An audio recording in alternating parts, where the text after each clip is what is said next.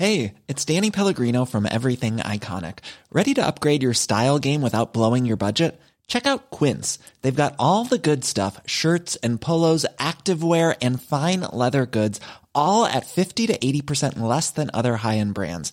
And the best part? They're all about safe, ethical, and responsible manufacturing. Get that luxury vibe without the luxury price tag. Hit up quince.com slash upgrade for free shipping and 365 day returns on your next order. That's quince.com slash upgrade.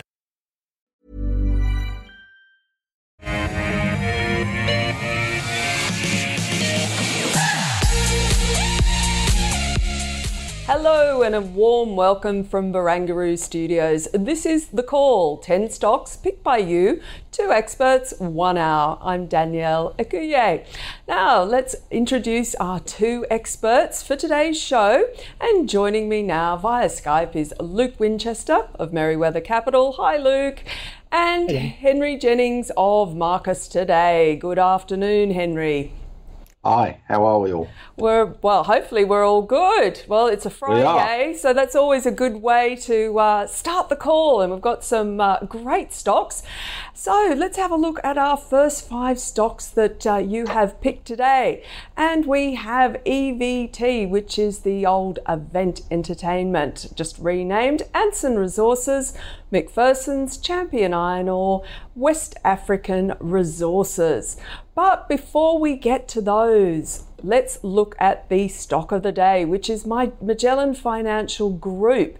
Now, this is uh, really interesting because Magellan has appointed former Janus Henderson co chief executive Andrew Formica as its chairman, and it works through turning around the company. So they're basically looking to turn around following a 57% drop in full year profits. And in today's results, funds under management dropped to 39.7 billion as of June 30 compared to 61.3 billion a year ago. Its management and performance fee revenue also tumbled as a result of this decline in FUM. However, it has declared a dividend of almost 40 cents per share and a special dividend of 30 cents. And CEO David George said, We have made a solid start to implementing our five year strategy and have laid a foundation that can return us to growth in time. Investment ideas are being brought forward earlier and priorities more efficiently. He is stepping down from his additional role as Magellan's Chief Investment Officer in what the board described as a return to its former business as usual structure. So, Magellan stock is up strongly today. Is this the turnaround story that I think UBS from memory mm. have been calling for a while now?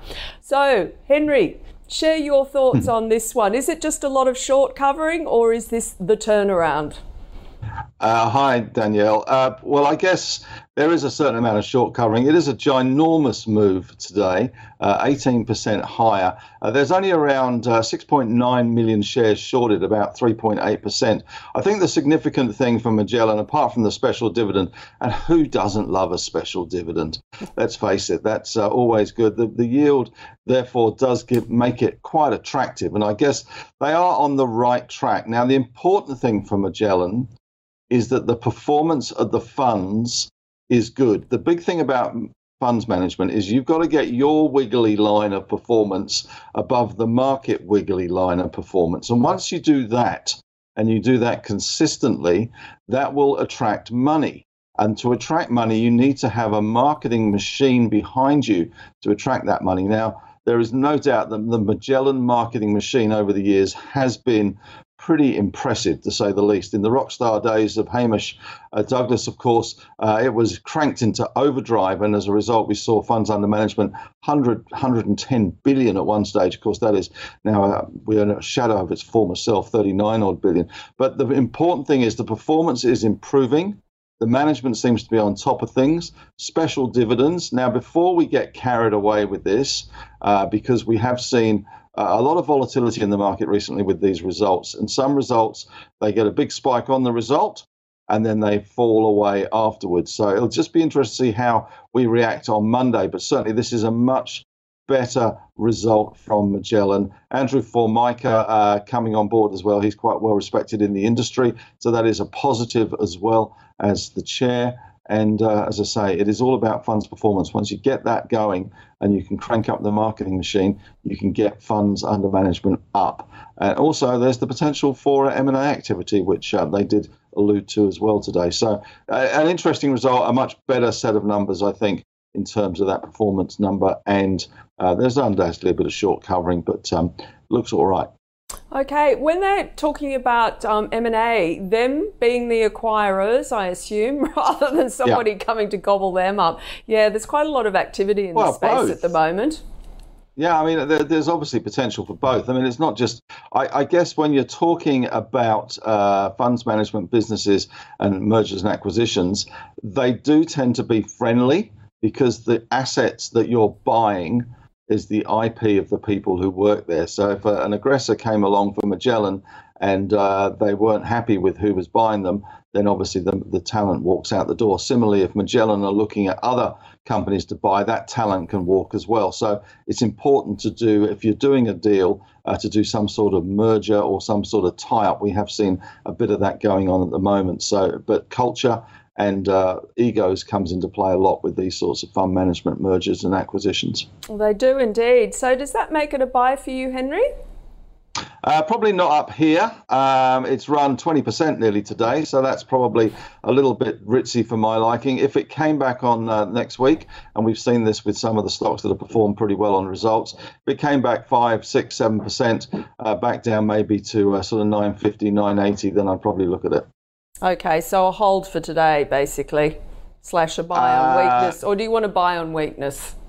Um, I, well, eleven bucks. It's nearly in today. I, I, think if I held them and I'd been a long-suffering shareholder, I might be tempted to take a little bit of money off the table with this run uh, and try and look to buy them back uh, around okay. a dollar. So I'm going to change that to a sell.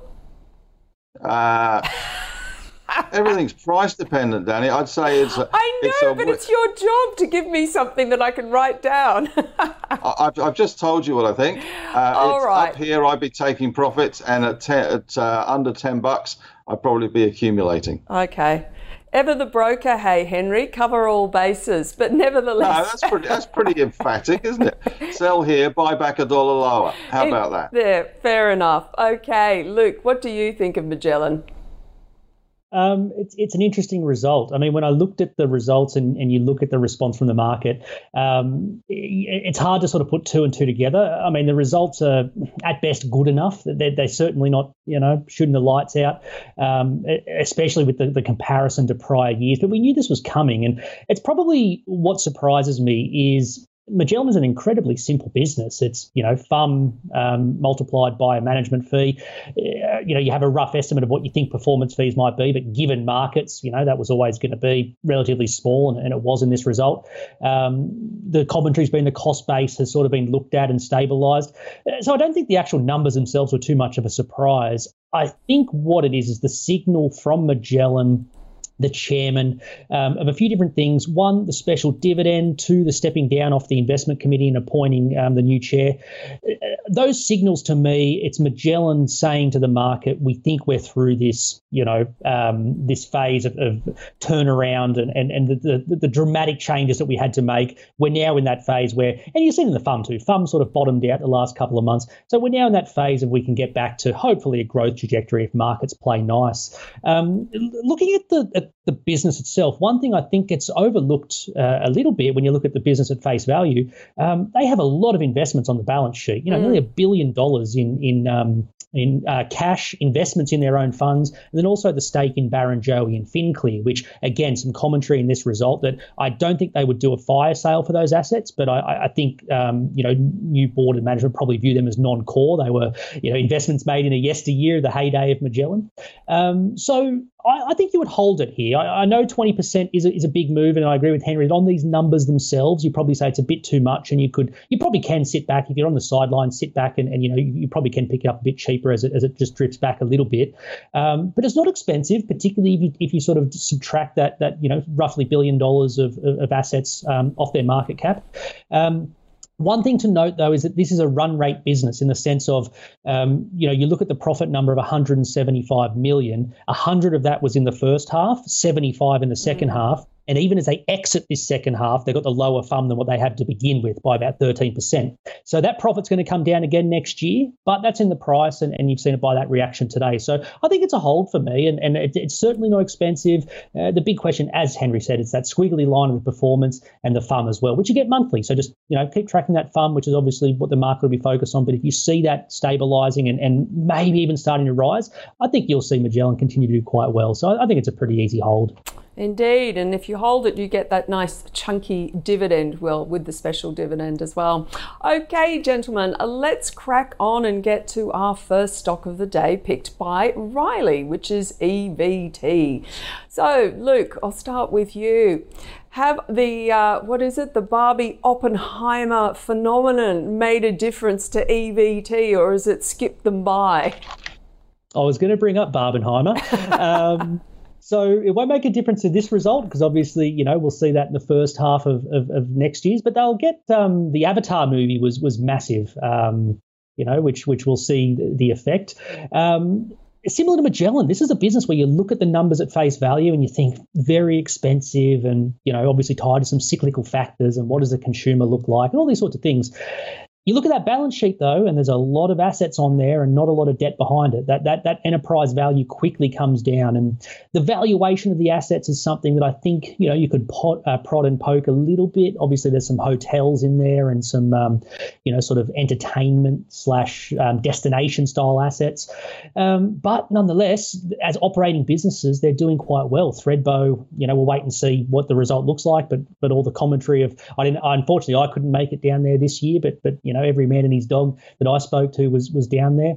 Um, cinemas coming back, and of course, hotels are actually doing quite well in this environment, mostly pricing led rather than volume, but like a lot of businesses in that travel accommodation space, um, really maximising the yields on that on that occupancy.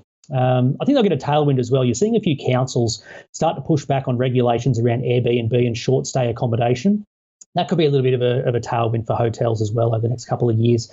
Um, look, long story short, when I pulled apart this business, the balance sheet, the earnings, the trajectory of where they're going, the Barbenheimer effect coming through next year, um, I think this is a buy, Danny. Um, you know, uh, it's it's probably going to do about 140 to 150 mil earnings this year, tick under 2 bill market cap. But again, that 1.3 billion in, in assets, subtract a couple of hundred mil debt, um, you know, you're not paying a high price, probably somewhere around nine to 10 times on that enterprise value. Of course, you know, whether they unlock the value of the assets on the balance sheet like Magellan is probably a question mark. But for patient investors, you know, I think you've got a good management team to, to sort of get you through the cycle. So, you know, I, th- I think it's a buy. Just be wary of, of the cyclical nature of some of the places they play in. But for now, that cycle looks okay for them. Um, and you've got the, the, the safety of that balance sheet behind you. Indeed, and it is all about balance sheets at the moment. Henry, does this one uh, tickle your fancy? No, sorry. Um, not at all, unfortunately. Uh, I didn't see Barbenheimer. Uh, I haven't uh, had a huge amount of interest, I must admit, in seeing either of the two. And when you look at the pipeline coming up, they're all Marvel movies, which I'm not a big fan of either. Um, hotels, yep, really, we're, we're heading into a, a bit of a consumer crunch I, I, think you know people certainly talking about that, and consumers are getting a little bit more canny with where they spend their money. Maybe the last gasp in Thredbo was the last gasp of spending. I know that I went to uh, down to um, Dinner Plain and Mount Hotham this year. But um, yeah, I, it just really I, I struggle to get my head around this one. It's got um, you know, it's got a couple of hundred million bucks, as Luke says, in terms of debt. They've just refinanced the 650 million dollar revolving currency loan arrangements. They are banking on a pickup in the movies, and I think you know premium seating as well. If you're going to go to the movies, do you pay premium prices or do you just buy a seat? Um, so that that does concern me. The result's not due till the 28th, I think it is. They've also got the new uh, Darling Harbour IMAX cinema, that very radical looking cinema. They've got the rights to that, so that'll be interesting to see how that one goes. At best, this for me is a hold. I think um, you know hotels. We've all done the the revenge spending, the trips to to regional and rural areas. Uh, we've all done that. Hotels are still very expensive, and I think that's going to put people off. Uh, be interested to see what the results are, but for me, this is a hold. can't see any real reason to be there. Okay, fair enough. Everybody's YOLO'd or about to YOLO them themselves out of uh, irrational exuberance. Let's crack on, and our second stock is Anson Resources, picked by Zane. Luke, uh, about a $200 million market cap. I'd never heard of it, and it looks like it's Mayan, it was the Mayan Iron Corporation, from what I can gather, which doesn't, you know, do any ring any bells to me. Can you shed some light? Oh, afraid not, Danny. I think this might be one that Henry will know a little bit better. It's a, it, what best I can tell, a lithium explorer based over in the states. Um, you know, it, has got cash, 38 mil cash in the bank. They, they probably raised that quite recently. Um, so, you know, it gives them a nice pipeline to drill some holes and hopefully bring some good news to market. Um, but for me, yeah, like I, I, get the excitement around the lithium space, and, and you certainly see that. I mean, look at the results coming out of the guys that are already producing, um, like Pilbara and Allkem. Um, you know, just just unbelievable margins right now on their product and highly, highly profitable. I mean, my fear is that by the time these prospective um, explorers actually come to market with with product, um, you know, the, the, the prices that we're experiencing now for those guys will probably be in the in the rearview mirror. So I would prefer still just to play this with the explorers. Um, you know, they're still achieving great growth. They've got um, you know exploration growth themselves within what they're doing. You'll see M and A in the space. Um, I, I, don't think you have to play down here with the explorers right now for lithium when the producers are, are doing so well themselves. So preference for me to the big guys, like I said, Pilbara, Allkem, those sorts of guys that are already out there producing and, and making substantial amounts of um, profits and cash. Makes sense. Henry, what about you on this one? Is this one that you like? Well, as you know, Danielle, I am a, a bit of a lithium fan, and uh, certainly it has been a very lucrative part of the market, to say the least. And, and explorers have done extraordinarily well. One of the reasons for that, of course, is that lithium is not that hard to find. Uh, remarkably so. And I was talking to uh, an expert in the critical metals uh, sector, Kingsley Jones, from uh, one of the investment houses, and he was saying that basically in the old days, when they did the gold tests and the assays for gold, they actually used a lithium uh, sort of a medium as part of the testing process, and lithium was c- considered a waste product that no one was interested in. So a lot of lithium has been discovered, if that's the right word in bunny ears, uh, by people going over old gold projects. Now, I'm not saying this one is one of those, but just something to bear in mind. There's lots of outcropping pegmatites. It's one thing to find it, it's quite another thing to bring the project to fruition, to build it. Uh, and uh, to fund it and do all those offtake agreements. This one's got a project in Utah called Paradox. That's a great name, isn't it? Lithium yeah. project in Utah. Uh, they've got a pilot plant going at the moment. This is a brine project in Utah. So all that nice heat in the US at the moment will be doing them fine because uh, that means that evaporation happens a lot quicker and they can get their production quicker. But this got, got a long way to go. They do have cash. I have to say, there's others that I would prefer. Uh, James Bay in Canada is the hot area at the moment. The problem with the, the US is it's hard to get environmental permitting.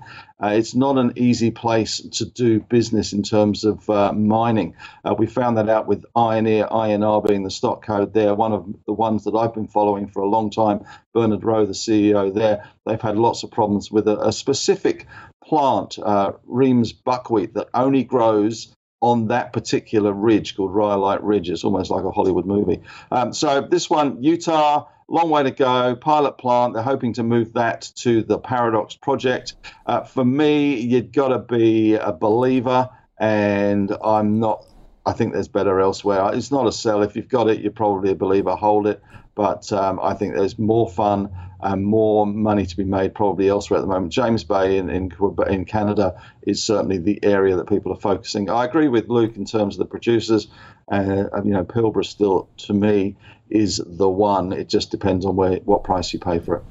Um, Henry, the James Bay in Canada, is that um, Patriot? Am I vaguely in the right direction there? You are the little red Corvette. Uh, that is Patriot. Um, Patriot, of course, has got uh, Ken Brinsden as the uh, as the non-exec chair there. He came out of Pilbara, of course, man responsible for that. But James Bay has got Allkem. It's got every man and his doggy is up in James Bay at the moment, buying projects, paying money for projects. And as I say, it, the lithium, it's a very rich lithium area, an area they've never tested really for lithium in the past because it was known as a gold area. And as I say, when you do the gold assays, you actually used uh, lithium as part of the gold assays to do it. So lithium was just an inconvenience, a waste product from these assay tests years ago. Technology's changed, and now they are looking for lithium, not just gold. And one of the beauties, of course, is some of these lithium projects still have a lot of gold in them. So who knows what they find? Henry, with all that knowledge, I think you could write a book on lithium. Just an idea. Nah, no, no. I'll leave the book. I'll leave the book writing to you, Danny. Oh, I think I've yet finished there. But let's crack on. Our third stock is McPherson's ticker code MCP, picked by Patrick. Luke, uh, health and beauty products. Is that right? 820 million market cap. That's what I found. Uh, what What do you think about this stock? I think the market cap's a bit smaller than that. This is this is oh, right oh, sorry, eighty-two million. I forgot. I got. Yeah, I, I, put yeah. a zero on the back of it. uh, oh, management wishes they could, uh, Danny. Um, no, this has been a debacle, McPherson's. Um, you're right. Health and beauty products. Uh, I think um, I've heard people say that's sort of the bottom drawer company because they do a bit of like, um, you know, garbage bags and and um, aluminium foil and things like that. Yeah, you know, as as well as their um, uh, pads and and earbuds and, and all sorts of things. Um, they've tried to get into some brands, which is where you want to be as a consumer product. You don't want to be a commodity producer at the mercy of Coles and Woolies and all the big retailers around the world. You want to be a brand. You want to control that and obviously drive the higher margins. They just have never been able to do it. They've, had Dr. LeWinn's um, and uh, Akin, I think, is the other one they've tried to develop. It, it, had fits and starts with both of them, but never really pulled it off. I mean, that, that chart basically sums it all up.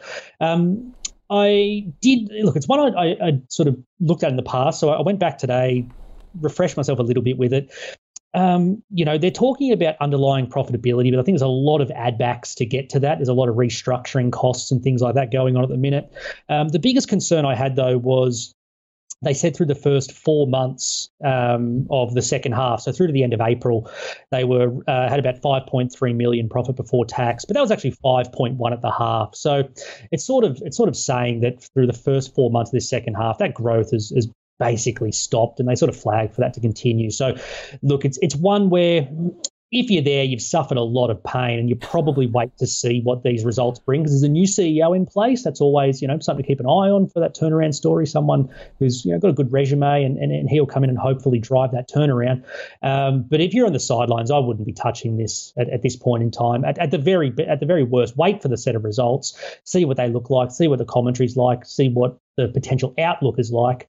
Um, but it's one where you know you'd be wanting to get this one very very cheaply and, and, and, a, and a nice clean balance sheet too. Like I'd, it's not a business i would buy but if, if i was brave enough like this is the sort of business you want to buy at six or seven times earnings. You know you, you don't want to pay 15 times for this because it's just not worth it. They just don't have the pricing power to justify a high multiple. So um, a hold for the program, but a weak hold at yeah. best. Yeah, it doesn't look like they've got a lot of, well, moat to use that expression. Yeah. Not a lot to, uh, you know, we're not talking uh, Jo Malone here. Um, Henry. Um, it's, it's funny, this one used to be the second draw company as opposed to the bottom draw company they used to be uh, many years ago uh, when McPherson sort of came up on the radar to begin with. They were into uh, knives and all sorts of other kitchen appliances, the sorts of things, uh, the utensils, I guess, that you put into that second drawer. Now they've moved into baking paper and various other things, which is now down on the bottom drawer, I guess. So, and the share price has responded, as Luke says, in kind, because it is in the bottom drawer as well. Uh, new CEO, uh, Brett Charlton. He's getting paid 630 grand a year for a 70 odd million dollar company. Not bad work if you can get it. Uh, I have to say, I, am with Luke 100% on this one. Can't see any reason that, to be here. To be honest, the other problem with this one as well is the volume can be pathetic, absolutely pathetic at times. Uh, you know, sometimes 7,000 shares trades mm. or 1,000 shares trades or maybe 100,000 shares trade. It, it, looks like it's bottomed at 40 cents. It had a big spike up. Maybe that was on the back of the uh, new executive leadership update. Um, but, uh, you know, we've, we've seen branding issues with health, wealth, uh, health and wellness beauty products in Australia. We've seen that with uh, a number of other companies out there. BWX does spring to mind. Uh, I think it was a much better business when they were in the kitchen knives and utensils than uh, beauty products, but they tried to get out of that because it was um, not such a good business. I, I've got no interest in this one, I have to say. So a big avoid, Henry? Uh, yeah, massive avoid. Massive, yeah. The proverbial lobster pot, dare we say? You'll you'll you'll, you'll get uh, cooked and uh, eaten at the same time. Anyway, yeah. um, our fifth stock is uh, Champion Iron, uh, and that is ticker code CIA, picked by Ali. Wow, Luke challenging space potentially at the moment with everything going on in China, but hey ho. Not only that, Danny, but they're based over in Canada where mm. they've had the um, the fires, which caused some issues to their um, you know logistics and, and, things like that. So um, when I opened their last quarter, my first instinct was, well, geez, you're paying a very big market cap for for what this quarter is. But went back and looked at a couple in the past, and, and you could see that you know it all sort of culminated in that quarter with some some weaker selling prices because of the um, you know uh, issues over in China and the lower um, the lower steel making prices they're they're getting, uh, but then also the the supply issues they had purely because of the um, the, the Quebec fires.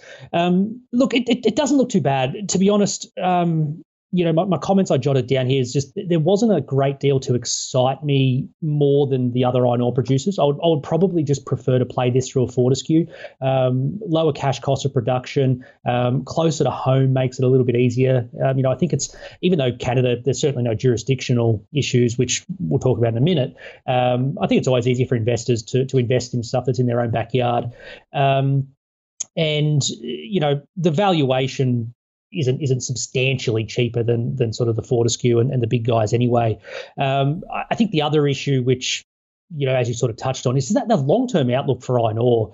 Um, I think you've had a, a, structural bull market in iron ore since China, you know, really ramped up their infrastructure spending ten years ago now, mm and we've probably forgotten that that you know before then the the, the floor price of iron ore is you know 20 to 40 bucks a ton. Mm. I think we've been so used to to 80 to 100 to 120 dollars a ton for so long that we think that's the standard. It's it's really not. Um, and if, if China does pull back on that infrastructure style stimulus and, and focuses more at the consumer level, which is what a lot of people are predicting, plus the um, the supply that's supposed to come online out of Africa, uh, it, does, it wouldn't surprise me. This is a long term view, of course. I'm not saying this happens next week, but it wouldn't surprise me to see iron ore prices come back, you know, sort of below 50 $60 a ton, you know, at a structural level. Obviously, some cyclical swings in between. So I struggle to get enthused about Champion Iron as itself, but also iron ore in general. So for me, you know, I'd, I'd actually probably say a sell, to be honest. Um, maybe not rushing out of the stock straight away. There's a divvy coming up, hang around for that. Uh, maybe wait for a good quarter result to bounce in the share price. But yeah, it's one I'd want to be there for longer term. Fair enough. Uh, makes sense to me. Henry, do you like champion iron or iron? Jeez, Geez, I tell you what, Luke. If uh, if iron ore's fifty or sixty bucks a ton uh, in years to come, the Aussie dollar is going to be under some serious pressure. Yeah, no one's and some budget problems too. And some budget problems, and no one's ever going to be able to go abroad again. Inflation will go through the roof because we import everything. We will have serious, serious, serious problems at uh, fifty to sixty bucks. I have to say. Um, going back to Champion Iron, Champion the Wonder Horse, uh, CIA, great code. Uh, these guys uh, had some issues, uh, not least of which has been the fires, of course, as Luke rightly points out. Uh, they also, unlike Fortescue, remember that Fortescue's product that comes out of the Pilbara is not that great. Yeah. It is not the premium end of the market. Uh, so they do have to take a discount. Now, the question is how much of a discount Fortescue always have to take. And in recent years, because the Chinese demand has been there, that discount has not been as great as it was initially. The thing about Champion the Wonder Horse, to some extent, is that they have the opposite thing. They have a high premium product with low impurities, so they actually get a premium in terms of uh, their pricing. So that is something in their favor. The problem, as, as Luke says, is that they're in Canada and so it's it's harder, I guess, to get your head around that. And when people buy into the iron ore story, we tend to go the big three: BHP, Rio, and Fortescue. Maybe in mineral resources. This one is showing signs of life. I have to say, it looks as if it's bottomed. but it always is always dependent on the iron ore price. They've had a lot of a lot of problems thrown at them. The, the fires, increased costs, etc. Uh, they've got a project called Bloom Lake, which they're ramping up. Phase two is due to come on stream. Uh, I don't mind this one. It's probably a hold here. I certainly wouldn't be selling it, having seen it sort of drop from eight bucks to five and a half bucks. But um, it's it's really dependent on the iron ore price, which is dependent on China, and we're all hoping for uh, some sort of bazooka from the uh, Chinese authorities. But I'm suspecting that they have run out of bazooka ammunition at the moment and certainly aren't going to do what they have done in the past, which is just chuck money at building infrastructure because that does not work. Indeed, indeed. They've got a lot of debt and a lot of uh, very troubled property developers at the moment. yeah, moment. It's, it's funny, isn't it? We talk about the Chinese debt and all that sort of stuff, and we always forget the US has got $32 trillion of debt. It's we gloss about, over that one. It's no, not necessarily, but anyway, we won't. We do. No, I don't think so. That's why Fitch downgraded. But nevertheless, let's yeah. move on now to the fifth and, stock. And everybody criticised Fitch for downgrading as well. Yeah, yes and no. Anyway, we're, we're digressing. we're going off. We are. Anyway, fifth stock. This is the fifth stock. Uh, West African Resources, ticker code WAF, picked by Benji. Luke, uh, gold in Burkina Faso, 800 million market cap. Hopefully, I got that one right. Yeah, no, that's right, Danny. Um, you've summed it up in a sentence there. Like when you look at it, it's incredibly cheap. You know, trades less than five times earnings. They're actually growing their resource base and, you know, um, guiding to increasing production. So if gold prices hang around where they are, then you know you'll, you'll see that multiple and those profits, you know, profits rise and multiple come down.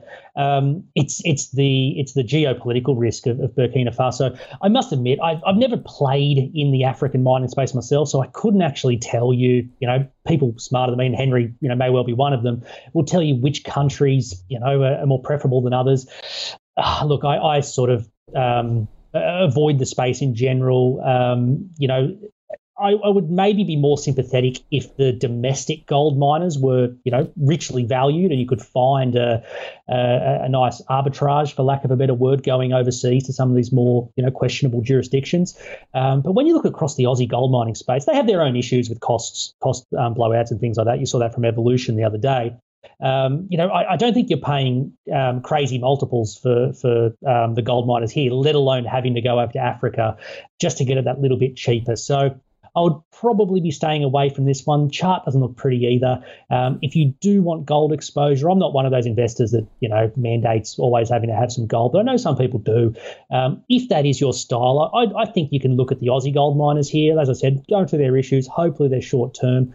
Um, over the longer term, a few of them like Northern Star and um, um, evolution have been decent stocks. So, um, you know, you would hope that they could, could see a recovery over time. But West Africa, yeah, not not for me. Mm, nothing like adding some geopolitical risk to the mix, hey, Henry? Uh, nothing like it either. No, you're right, Danny and Luke. Uh, the, the beauty about West Africa is that it is cheap. Uh, it is cheap to get projects and quick as well. You know, you can bring on these projects very much quicker because the environmental concerns are not that great. And most of the countries that the uh, these miners operated in West Africa want them there. They don't uh, they don't discourage them. They actually want them there because they want the royalties and the revenue, and they also want the jobs that are associated with it. So West Africa is a lucrative place to go mining. The problem is that all that speed of bringing a project on and all that cheap labor and the social benefits of bringing on uh, a local workforce can be undone at the stroke of an AK 47. and you do get that sovereign risk. And that is the problem. And we've seen that with the, uh, the revolution or the whatever's happening, the coup in Niger at the moment. Uh, Burkina Faso has had some issues in the past. They've all had issues in the past. At the moment, we've got a company called Leo Lithium, which is having some issues in Mali. They've got a, a massive lithium project there backed by Ganfeng.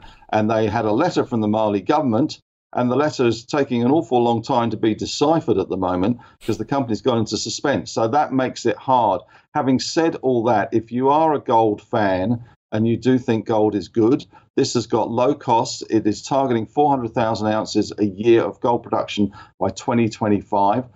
Burkina Faso is the second largest producer in West Africa. It produces around 3 million ounces of gold a year. So it is not a bad place to be easy to get permits, good workforce, cheap, and you don't have the cost blowouts that we've seen with uh, companies like Northern Star, Evolution, etc., uh, that we've seen in Australia. There is a plentiful source of people wanting to work on these. So uh, I think, you know, for me, this is probably a hold. Uh, 80 cents, it's come down a, a long way, but gold stocks are trading stocks. You don't fall in love with these. These are not long term investments. You buy them cheap and you sell them dear. Buy low, sell high. That is the answer with gold stocks. You don't fall in love with them because they are massively cyclical and they respond to the gold price. And if we see the bullion price uh, push higher, these will push higher as well. It's one of the better ones in West Africa, that's for sure. Okay, fantastic, Henry. Let's crack on and I will just summarize. First of all, the stock of the day, Magellan. Worth noting the results out today and it's currently trading up almost 20%, $1.80 to $11. And uh, really, we've got, uh, you know, both both our expert guests like the story. Henry just making the point that uh, they're starting to get the runs on the board in terms of the funds performance, which hopefully will stop that leakage of funds under management. Uh, makes the point that uh, some good management moves. Andrew Formica coming on as chairman is really good news. However, it has run really really hard, and particularly today. So a take profits at these levels, but a buy a dollar to a dollar fifty. lower. Uh, Luke said the results were good, not particularly overly good, but nevertheless, there's a special dividend. Well, there's a dividend plus a special dividend, which makes it very, very attractive. And he just comments in terms of like they've got all these other assets on the balance sheet, the likes of Barrenjoey, etc. So a hold. And let's crack through the stocks that you have picked. So EVT, we have a buy from Luke on that one, very much just pointing out the assets, thinks they're going to do well from the movies, including Barbenheimer. It's cheap on an enterprise value of 9 to 10 times. Henry doesn't like it, feel that we've all YOLOed our way uh, to absolute uh, possibly travel, uh, I suppose, slowing down. And uh, some of those cinemas, in terms of trying to attack, attract a premium client, um, he doesn't feel it's going to come through. So at best, we have a hold from Henry. Anson Resources uh, so there, we both both guests actually would prefer if you want to play in the lithium space, uh, the producers like Pilbara and Allkem for both Henry and as well with Luke. So uh, yeah, not not really too enamoured with that one. McPherson's, um, unfortunately look, that's a company that really has uh, struggled. Um, Henry's analogy probably sums it up for both of the guests. It's moved from the second drawer to the bottom drawer in terms of it used to produce utensils, and now it's doing things such as baking powder. Plus, they've got in there the likes of A'kin and Dr. LeWinn's, but new CEO, he's getting paid a lot of money. It's basically the proverbial lobster pot to be avoided. And Champion Iron, well, both Luke and Henry again possibly saying, yep, it's you know they've got lots of had lots of problems with the Canadian fires recently. It is based in Canada, so logistics, even though they are a premium iron ore producer, it's a premium product, but nevertheless, um, you do have that distance. Uh, we have Luke with a sell and Henry with a hold. West African resources. So for Luke, he wouldn't really invest um, particularly in a gold stock with such geopolitical risk. And uh, if he do, if he does want to play within the gold sectors, which he doesn't normally do, he would look to the major companies such as North Star and Evolution. Henry just points out, yes, there's geopolitical risk. However, if you're looking at Burkina Faso, they're probably okay in terms of a government that's keen to develop the resource. There's lots of cheap labour. It's a low cost mine, but it's hold at best. But just a quick reminder that gold stocks are very, very cyclical. Do not fall in love with them. Okay, Now, the call is tracking our own high conviction fund, which is picked by our investment committee. The latest episode of the committee meeting is live for you to watch at ausbiz.com. So let's check in with the portfolio update. Going into August, Index was replaced by AUB and the committee spent on cash. 1% went to each of Seek, Altium, and Pro Medicus. And let's see how the portfolio is performing. So far, the fund is 4.81% on a cumulative return basis since inception on March 1st, 2022. So keep sending in your requests and keep the call switched on to see which stocks our committee will be looking at next. Let's move on to the second five stocks of the day. And we have a couple of, well, we've got three property trusts Stockland, Vicinity Centres, Heartland, Iress, and Cromwell. And I can hear one of my guests sighing, probably because he's maybe getting hungry. Let's move on to the Stockland. Our sixth stock is Stockland, picked by Sharin. So, ticker code SGP. Henry, do you like Stockland? Do I like Stockland? Uh, I am ambivalent towards Stockland. It's probably a hold, 6.3% yield, not bad. Uh, could be in line to buy Lendlease's uh, some of their lifestyle property uh, businesses. I think that's um, really sort of more aged care and uh, retirement village side of things, which could help them. Obviously, quite exposed to property and certainly exposed to interest rates. I think Luke would probably be far more erudite and more knowledgeable on this one. But for me, I, I have to say, REITs don't really excite me. Having said that, Goodman Group is up 13% in two days. Is that ginormous, now, Henry? That does it. That is ginormous. that is a ginormous run in Goodman Group. And you know why it's ginormous? You know why they've run? They've started pivoting. That's always a good word as well. They started pivoting and they're talking about data centers. Indeed, they are. Yeah. How sexy is that, Danielle? Exactly. I know. I picked up on that yesterday. Anyway, we have to crack on. So maybe Goodman Group is a sexy one to look at, but Stockland a hold for you, Henry. Luke. Yeah. Yeah, it's a hold for me, Danny. I mean, um, Henry sort of says I could I could wax lyrical. I mean, I, I sort of agree with him to be honest on on REITs. Um, they're, they're a pretty tough place to play, but we know that. So you see some some pretty savage market reactions over the last little bit, some discounts to NTA, um, and I think he sort of hit the nail on the head. I, I think about it the same way, which is I would view REITs now purely on their on their distribution slash dividend yield, um, and obviously compare that to, to what you can get from term deposits or or you know um, maybe government bonds. Um, so you look at, at Stockland, yeah, I, I, think it's about six and a half, maybe a seven percent yield. We'll wait and see where they land when they come out in the next, um, probably next week. I think they'll be. Um, which is not too bad. So that yield's okay. I think you can hold it here. Um, you know, I was looking at the metrics around their retail stuff. They do still holding up okay.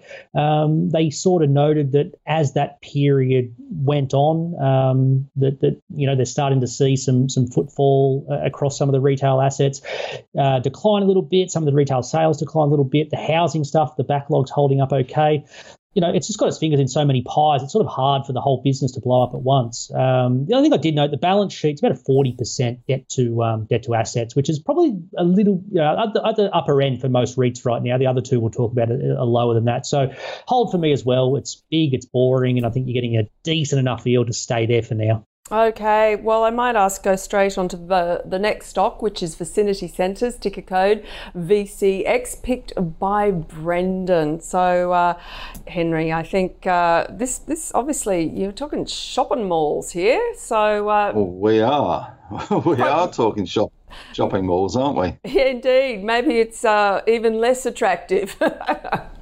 Uh, what's what could possibly be wrong with a shopping mall, Danielle? Uh, I, I, guess you know the thing that has surprised me uh, this reporting season. There's a, there's a couple of things. Retail is not dead, and we've seen that with something like Super Retail, uh, and also we've seen property trusts, which is what they used to be called before they got the fancy title of REITs, have um, not had such big write downs as some were predicting. Of course, one of the issues around the write downs is that if you don't actually do any transactions, you don't sell any buildings or buy any buildings, nobody really knows the valuation apart from the so called independent valuer. I'm not sure how independent they are when they're being paid by the company to independently value buildings, but there you go. Uh, Vicinity Centre, flat earnings. Uh, households tightening belts, retail exposure, etc it's it's had a bit of a fall from grace, as have many of the REITs. It's uh, hard to get excited. Yield is is the appeal, six point two percent. But yeah, if, if the consumer does slow, and there's certainly we've seen some warnings from JB Hi-Fi, uh, Supercheap, uh, and others, then uh, this one will just uh, you know waft along, drift along. So for me, it's it's probably a hold at these kind of levels, but uh, hard to get very excited about this. I'm yeah, afraid. Indeed, Luke. Um, yeah, look, I just realised I sold Stockland a bit short. I got these two mixed up. It was Vicinity that reported, um, I think it was earlier this week, and, and sort of gave the the trading update of what they're seeing across that shopping centre network. I'm sure Stockland will be similar. You know, they, they both run very similar style, um, you know, shopping centre complexes. Um, where Vicinity actually take that um, that statement back a little bit. Where Vicinity probably does position themselves a little bit different is um, their stuff's very high end. You know, yeah. Chadstone and some, some CBD stuff. Um, outside of my budget, uh, Danny, but nonetheless, that consumer's holding up surprisingly well. Um, you know, obviously, um, Cettire is an online platform, has its own tailwinds, but the comments from them and Farfetch and a bunch of these, you know, Louis Vuitton and um, uh, the big, big European um, luxury brands is that luxury consumer, that high end consumer, is is still doing pretty well, and and um, Vicinity is probably seeing the effects of that, you know, on a lower level down there in, in Melbourne and and uh, in CBDs around the country.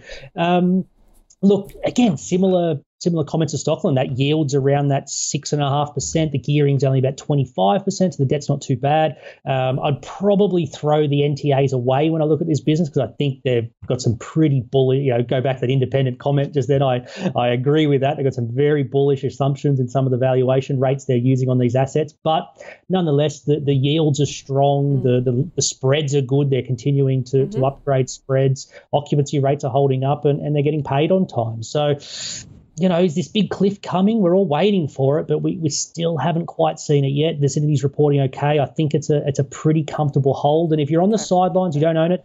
Again, I just come back to that dividend yield. Just look yeah. at that yield versus what you can get elsewhere. If it looks appetizing to you for a little bit of extra risk that you'll take on, um, then maybe it's something you could own. But but it, it, it'd be a hold. Okay, fair enough. Uh, let's crack on to the eighth stock, Heartland HGH, ticker code picked by Patrick.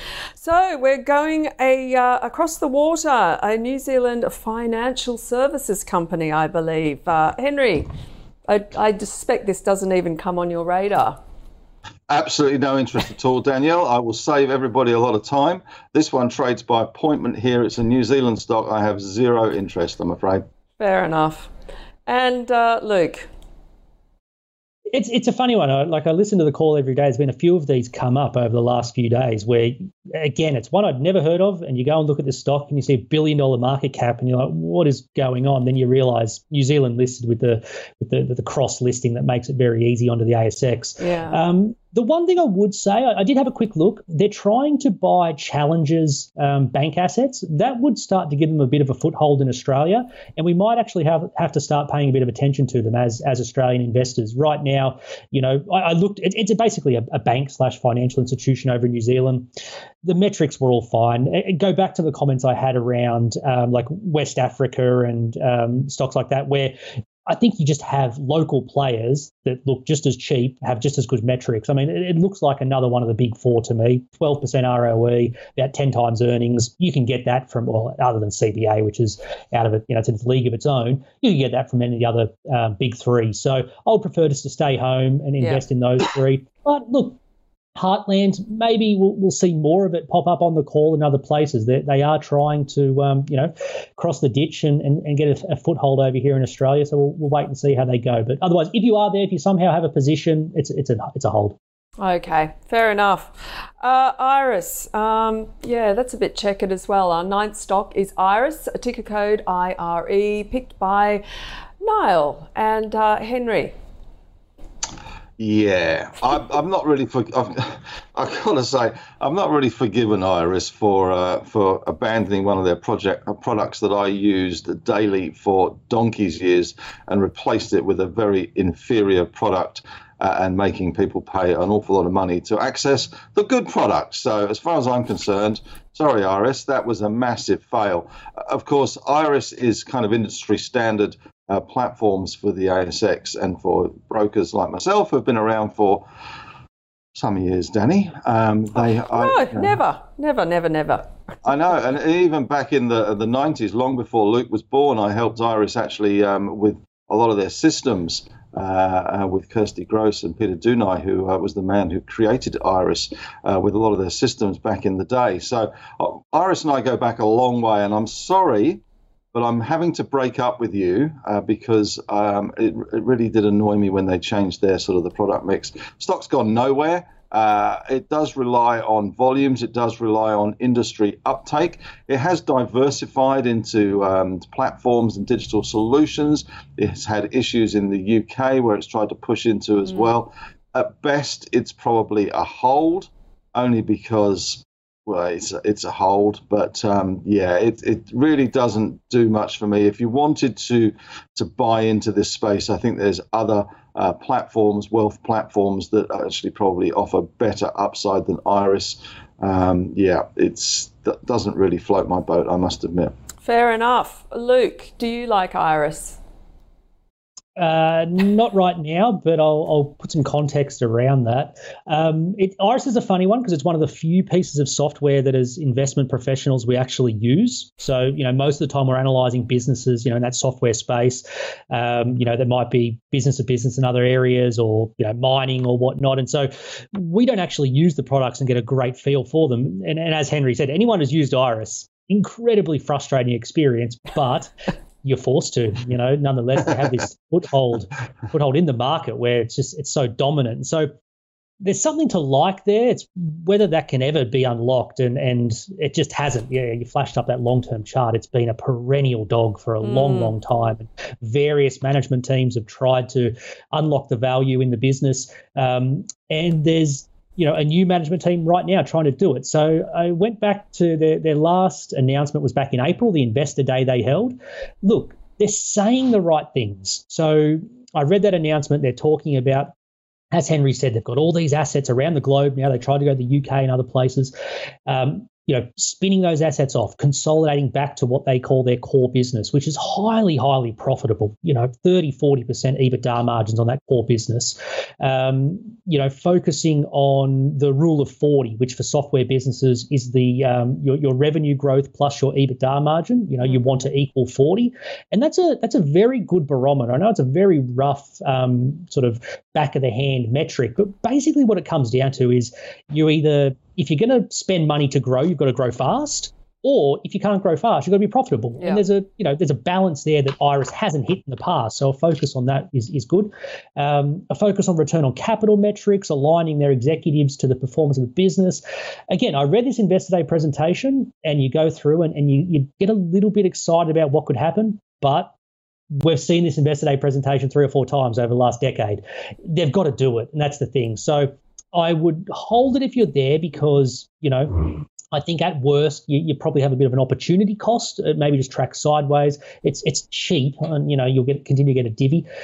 If you're on the sidelines, though, you've got time. Wait and see. They they called out that the first round of the, the restructures will be completed by 30 June. So when they report next week, we'll get an update on that. You know, how did those restructures go? What's the cost out look like? What's the, the new, you know, the run rate look like going into FY24? Um, you know, so I think you sit on the sidelines, keep an eye on it. But I, I wouldn't I wouldn't necessarily just dismiss Iress just because of the of the past. I, I know the past has been checkered, like you said, but there is something there. Um, yeah. You know, you can see that in the numbers underneath, and and I, I, think you, you keep an eye on it and just wait and see whether this management team can be the ones to unlock it. So so hold for the program, but but you know put on your watch list. Okay, fair enough. And uh, our last stock, Cromwell Property, ticker code CMW, picked by Ben.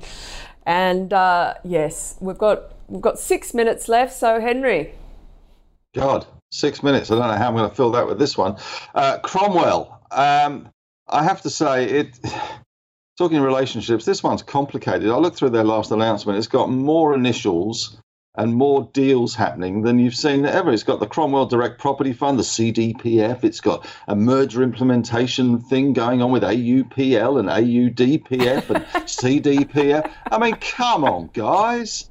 This just sends your head spinning, doesn't it? I just, you know, it, it's small, it's yield, yeah, great. Um, Too hard. Really?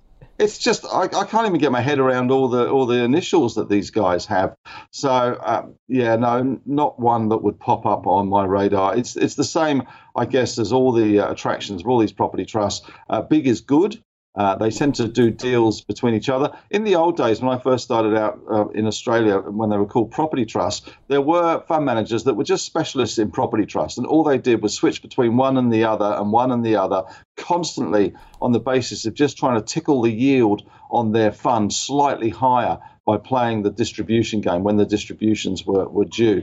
Uh, that's changed, I guess, when we called them REITs, but it's still a sector that I, I struggle with. They yeah. tend, tend to do deals between each other um, deals that I don't understand. So Fair if you don't understand it, I'm with was. If you don't understand it, don't buy it. Indeed, makes a lot of sense. Uh, Luke. Um, that's actually a very good point from Henry that in the past you had a lot of these trusts were very simple. They own the assets, they you know leased them out, had a spread on that, and then returned distributions to shareholders. But a lot of these big guys now are getting into the asset management part of the business. And, mm. and, Henry pointed out they now run funds, you know, property funds underneath them and collect management fees on that, which is a very different business. It's more akin to Magellan at the start of the program than a traditional REIT. Um, so they, they are getting more complex and, and how it's all accounted for and where fees go. And then um, oftentimes, you know, they outsource the management of these funds and things like that. They can be very convoluted structures. Um, to come back to Cromwell, it, it's a funny one. So I looked at the the headline numbers here, and you see. Um, you know, like seven times earnings and a 10% dividend yield. And, and I said before, talking about Vicinity in Stockland, I think you should focus on that yield. 10% looks really attractive. And I sort of, you know, what's the catch here? And you open up the Prezzo, and the first thing you see is it's 65% office, um, which yeah. is, you know, something that what we just spoke about, Stockland and, um, and Vicinity um, give you very little exposure to that space. And um, there's a fair chance I think the market has probably overreacted to the, the death of the office. I, I, I, don't think it will be as severe, but nonetheless, over the next couple of years, it will be a volatile space as you see um, occupancy rates fall, but then also this you know this battle that will that will happen between large corporates and office REITs um, around the, the, spreads on on releasing. I, I, think you'll see them really come down. It's a question yeah. about where they rebase. So I think the market's taking a shoot first, ask questions later here with this one. Mm-hmm. If you're a very, very brave investor, I think you can maybe sit there and hope that yield sticks around. But I think this is the market's way of telling you that that yield probably comes down a yeah. little bit and normalizes around where we saw the others, six would, to seven. Would so, you, would you sell it, Luke? Yeah, I probably would. Okay. Um, like I said, I think the market's a bit too yeah. um, bearish on pro- on office, yeah. but I, I, just don't risk. like uncertainty. Indeed, it is. There is. Indeed, yeah. indeed. I, I, probably look just to, to, hop out of this one. Indeed. Okay, well, let's uh, just quickly summarize through the last five stocks today.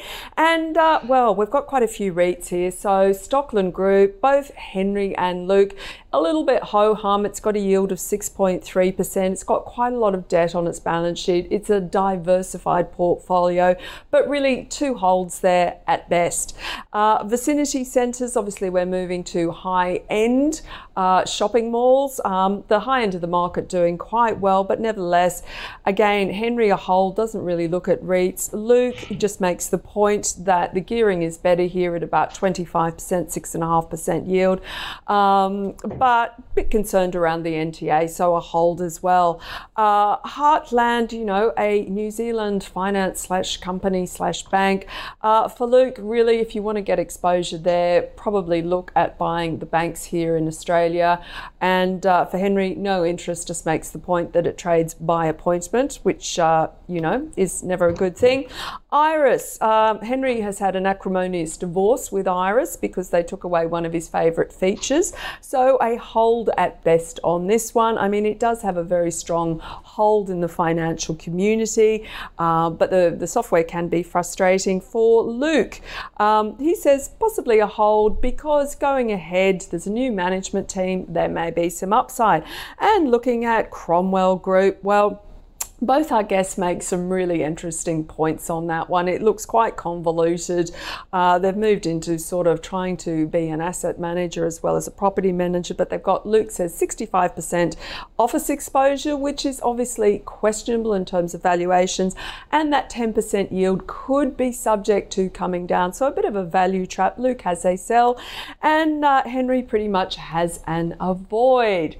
Well, that was it for today on Friday's call. Thank you so much, gentlemen, for joining me today. Thank you, Henry. Thank you, Luke. Henry, you're going to fly away. Are we going to see you next week?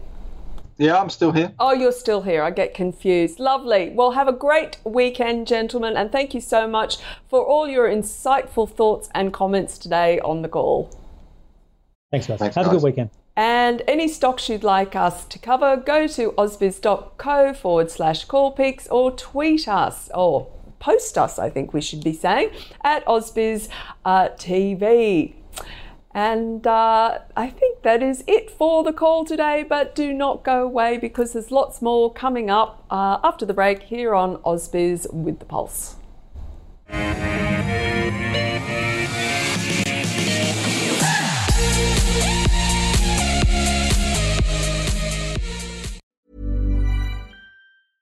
Hey, it's Paige DeSorbo from Giggly Squad. High quality fashion without the price tag. Say hello to Quince.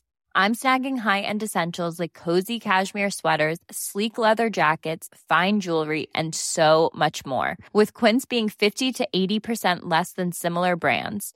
And they partner with factories that prioritize safe, ethical, and responsible manufacturing. I love that. Luxury quality within reach. Go to quince.com slash style to get free shipping and 365 day returns on your next order. Quince.com slash style.